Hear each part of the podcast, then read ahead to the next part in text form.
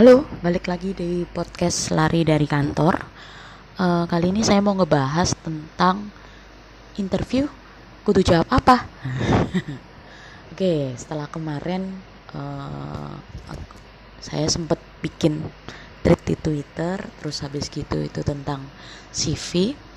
Sekarang mau bikin tentang interview, tapi di podcast. Gak tahu nanti kalau lagi mood nulis di Twitter atau blog mungkin uh, saya bakal ngelakuin sih. Cuman uh, kita di podcast dulu. So pada dasarnya uh, banyak banget sih yang sambat. Belum dapat kerjaan. Jadi ada beberapa temen yang menghubungi melalui email. Di emailnya lari dari, dari kantor. Uh, ngerasa kayak CV aku udah memenuhi kain apa udah memenuhi kaidah. Udah sesuai udah lengkap. Tapi ketika interview kok masih nggak lolos ya? Terus kalau nggak CV udah sesuai kaidah tapi nggak dipanggil panggil even interview pun kagak. Apa ya yang salah? Banyaklah hal-hal istilahnya bisa kita bilang variabel tidak terkontrol dalam proses mencari kerja. Oleh karena itu, kenapa uh, saya sering kali bilang bahwa cari kerja itu gampang-gampang susah, kayak nyari jodoh. Jadi satu sisi kita harus memberikan yang terbaik, do the best di awal untuk menarik perhatian para recruiter atau para HRD. Cuman uh, hal itu juga enggak apa ya bukan bukan hal yang benar-benar mutlak gitu loh. We don't know ya. Uh, ada banyak faktor sih sebenarnya yang pada akhirnya bisa menentukan kamu lolos ke tahap selanjutnya atau tidak. Oke, cuman kali ini podcast kali ini kita cuman ngebahas tentang interview. Karena banyak banget uh, teman-teman yang merasa kurang optimal di interview. Begitu juga ketika saya melakukan proses rekrutmen, ketika saya melakukan interview, uh, ada beberapa kandidat yang menurut saya uh, sebenarnya orang ini bagus, cuman kok kayak terlalu dibuat-buat.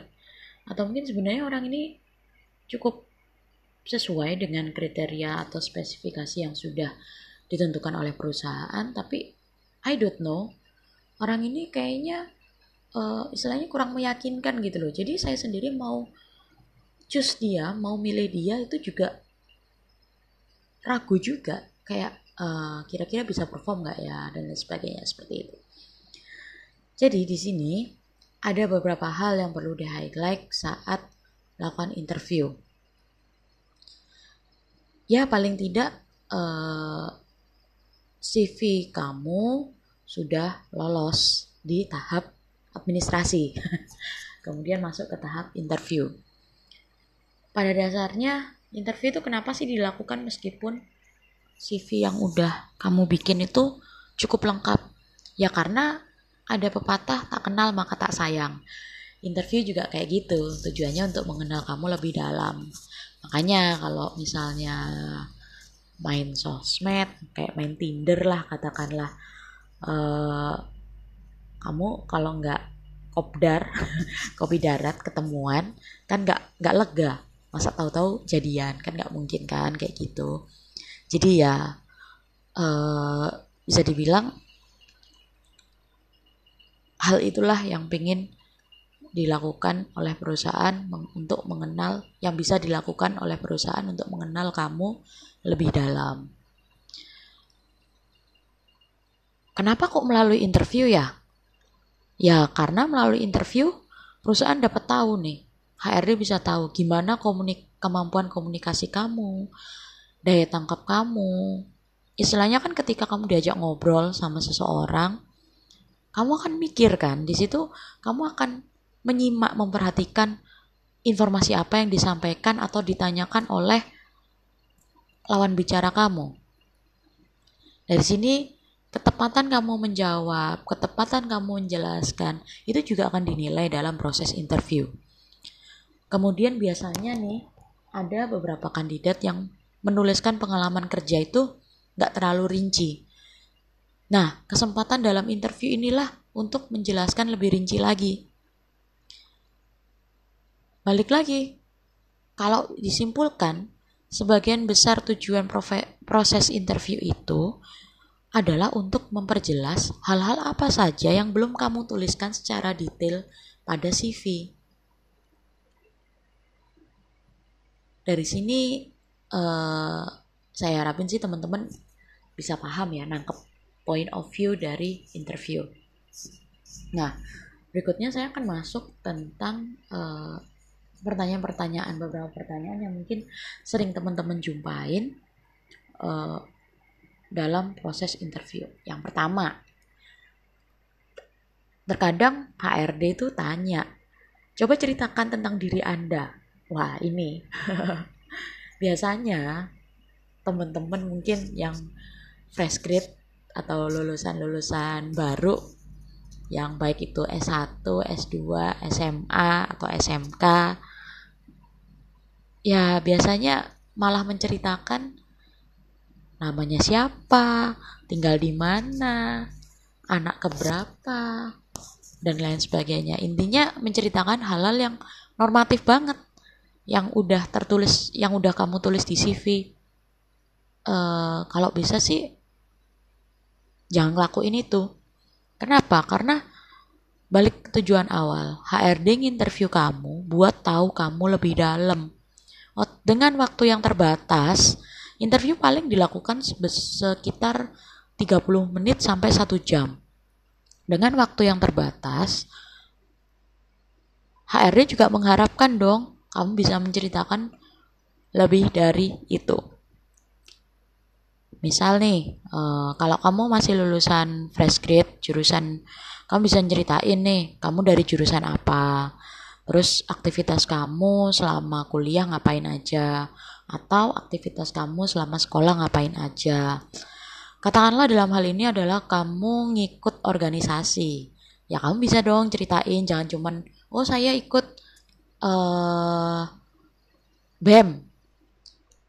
Ya jangan cuman kayak gitu doang, tapi ceritain uh, kamu ikut organisasi di kampus itu organisasi apa Kemudian apa kontribusi kamu dalam organisasi tersebut?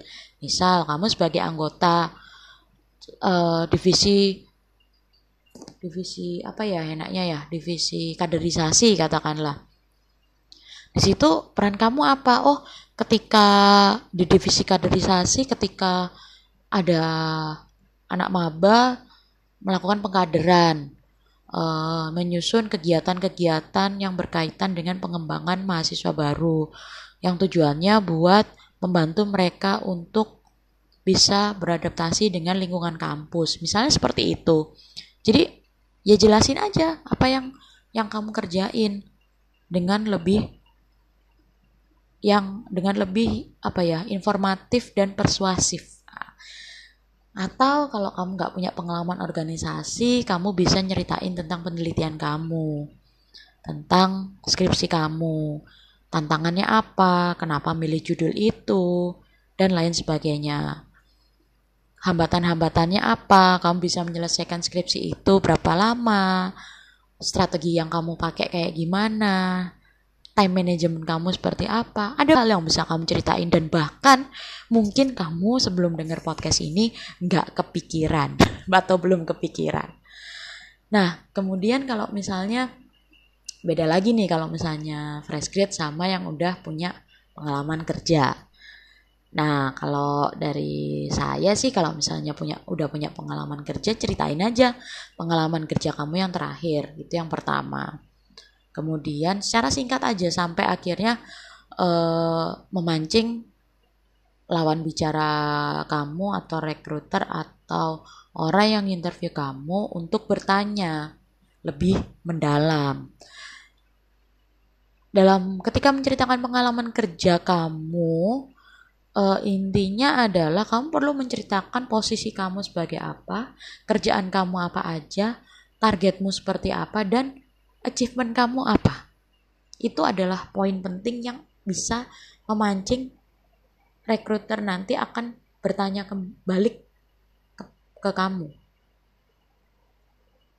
Tentunya dengan bahasa yang informatif dan persuasif. Jadi bangun proses interview itu uh, dalam apa ya suasana yang menyenangkan kayak gitu. Terus kalau misalnya udah punya pengalaman kerja, ada pertanyaan berikutnya nih biasanya dari seorang recruiter. Kenapa kamu resign dari tempat kerjaan kamu sebelumnya? Ya, kan ada banyak hal yang pasti dihadapi para job seeker oleh yang pasti kamu, banyak kamu hadapi di tempat kerja kamu sebelumnya. Entah itu konflik dengan atasan, rekan kerja, lingkungan kerja yang tidak nyaman, benefit yang kurang sesuai dan lain sebagainya. Kamu nggak ada masalah kok buat ngejelasin kondisi yang sebenarnya, tapi dalam hal ini kamu juga harus berhati-hati. Jangan sampai kamu tampak menjelek-jelekkan perusahaan tempat bekerja kamu sebelumnya. Intinya ya gunakan aja bahasa yang baik. Jangan terpancing emosi juga. Karena pernah nih ada kejadian Waktu itu saya nginterview orang pernah kerja di salah satu perusahaan multi finance. Uh, dia bilang kalau tempat kerjanya dia dulu nyaman banget, terus sampai sekarang, eh sampai saat ini dia pindah di salah satu perusahaan multi finance juga. Misalnya kayak kompetitornya perusahaannya dia, dan dia merasa kurang nyaman di situ. Uh, ada banyak hal yang saya pancing sih waktu itu sengaja, karena saya memang pengen tahu kondisi emosionalnya dia stabil apa sih. Dari situ dia ternyata terpancing dan ada bahkan sampai perubahan di mimik wajah itu terlihat kesel gitu kayak. Jadi ya ya ya udah pesan saya sih buat teman-teman yang sedang menjalani proses interview intinya adalah uh, perhatikan attitude kalian, gunakan bahasa yang baik, dan uh, istilahnya tunjukkan sifat yang kooperatif sih selama proses interview. Itu. Kemudian setelah tanya soal itu, dengan baik kamu dalam kondisi fresh grade maupun sebagai seorang job seeker yang sudah punya pengalaman kerja, ada pertanyaan biasanya terkait aktivitas kamu apa kenapa sih kok interviewernya nanya kayak gitu ya karena uh, biasanya dalam masa tunggu kan ada istilahnya hari-hari atau waktu-waktu di mana kamu tidak bekerja, kamu belum bekerja. Nah, please khusus pertanyaan ini jangan kamu jawab ya rebahan nonton TV main HP wah itu mah buat buat saya parah banget sih. Jadi eh, tunjukin kalau kamu itu menggunakan waktu kamu secara produktif. Tapi satu sisi jangan cuma ngejawab bahwa ngebantuin orang tua bersih-bersih rumah jangan yang kayak gitu juga. Karena itu normatif banget. Terlepas kamu beneran ngelakuin itu atau enggak intinya adalah menurut saya sih uh, kamu bisa melakukan mengisi kegiatan-kegiatan kamu mulai dari sekarang untuk kegiatan-kegiatan yang mendukung kamu yang bisa mendukung kamu buat ningkatin skill sekaligus buat bikin kamu lebih mudah dapat kerjaan. Nah, kemudian pertanyaan berikutnya biasanya, Skill apa sih yang kamu kuasain? Kamu lebih hebat di bidang apa menurut kamu? Ya harapan saya sih teman-teman bisa ngejawab nggak? Uh, saya bisa program A nggak cuman kayak gitu saya bisa mengoperasikan ini dan lain sebagainya. Tapi jawablah yang berhubungan ketika kamu kemarin kerja, kamu punya keterampilan apa? Keterampilan apa yang dibutuhkan dalam pekerjaan kamu? Misalnya, saya terbiasa menggunakan software untuk mengelola keuangan seperti Accurate 5. Jadi di situ saya bias bisa melakukan pengaturan pada cowoknya. Saya melakukan penjurnalan semua transaksi keuangan. Kemudian uh, di situ saya punya target seperti apa seperti apa jelasin ketika interview itu jangan malas ngejawab jangan malas ngomong kamu bisa jelasin hambatan-hambatan kamu apa?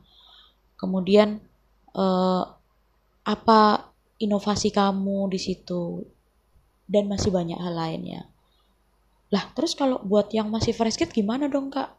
Ya udah kamu jawab aja. Kalau selama kuliah kamu banyak banyak ngikutin apa? Atau mungkin pernah ikut lomba apa? Atau mungkin kamu pernah jadi asisten dosen apa? Katakanlah kamu ja, jadi asisten dosen statistik. Berarti di situ kamu bisa mengungkapkan bahwa data analisa kamu cukup kuat dong. Maka dari itu cari hal-hal atau kegiatan-kegiatan yang berkaitan dengan data analis. Kalau nggak suka ya bisa kamu bisa ngungkapin hobi kamu apa katakanlah fotografer.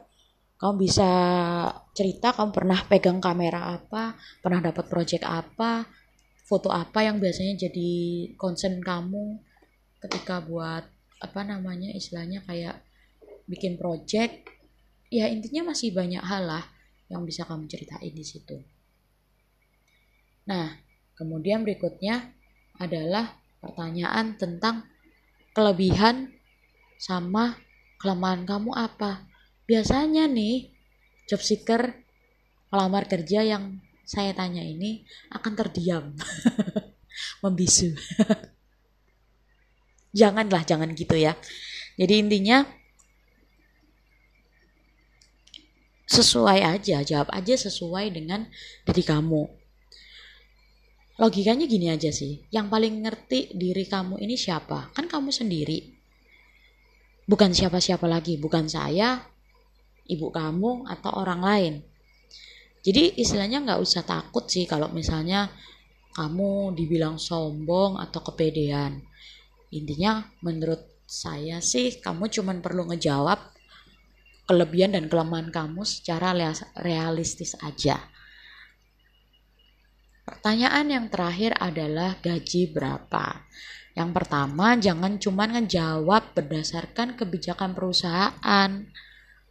Pastiin nih perusahaan ini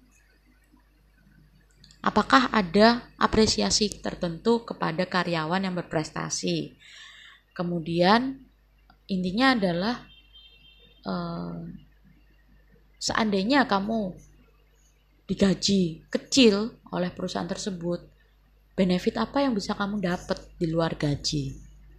Nah, selain itu, kamu juga harus kuduri harus riset gaji yang layak untuk posisi yang kamu apply. Ya tentu harus sesuai dengan keahlian yang kamu punya dong. Nah, selain itu, kamu juga bisa menghitung biaya kehidupan kamu dalam hal wajar. Baru kamu menambahkan untuk menambahkan nominal untuk skill yang kamu kuasai. Ya, kayaknya sih itu aja sih. Jadi saya udah cerita cukup banyak hal mulai dari pertanyaan yang pertama coba ceritakan tentang diri Anda, yang kedua kenapa kamu resign, yang ketiga, pertanyaan tentang aktivitas kamu apa. Yang keempat, skill apa yang kamu kuasai. Yang kelima, kelebihan sama kelemahan kamu apa. Dan yang keenam, yang terakhir, uh, kamu minta gaji berapa di perusahaan ini. So, kayaknya sih biasanya inti dari interview itu aja selebihnya misalnya teman-teman sobat lari dari kantor ada yang mau dibahas bisa kirim lewat email aja pembahasan yang pengen kamu dengerin yang pengen saya jawab uh, di email lari dari kantor at gmail.com so nggak kerasa udah agak lama ya saya kecepret saya ngom ngomong sendiri. Uh, semoga konten yang kali ini bermanfaat buat teman-teman dan semoga juga teman-teman bisa segera yang sedang lagi nyari kerja bisa segera mendapatkan pekerjaan sesuai dengan apa yang diharapkan dan semoga kalian tetap sehat selalu ya. Oke okay, dadah. See you in next episode. Lari dari kantor. Bye bye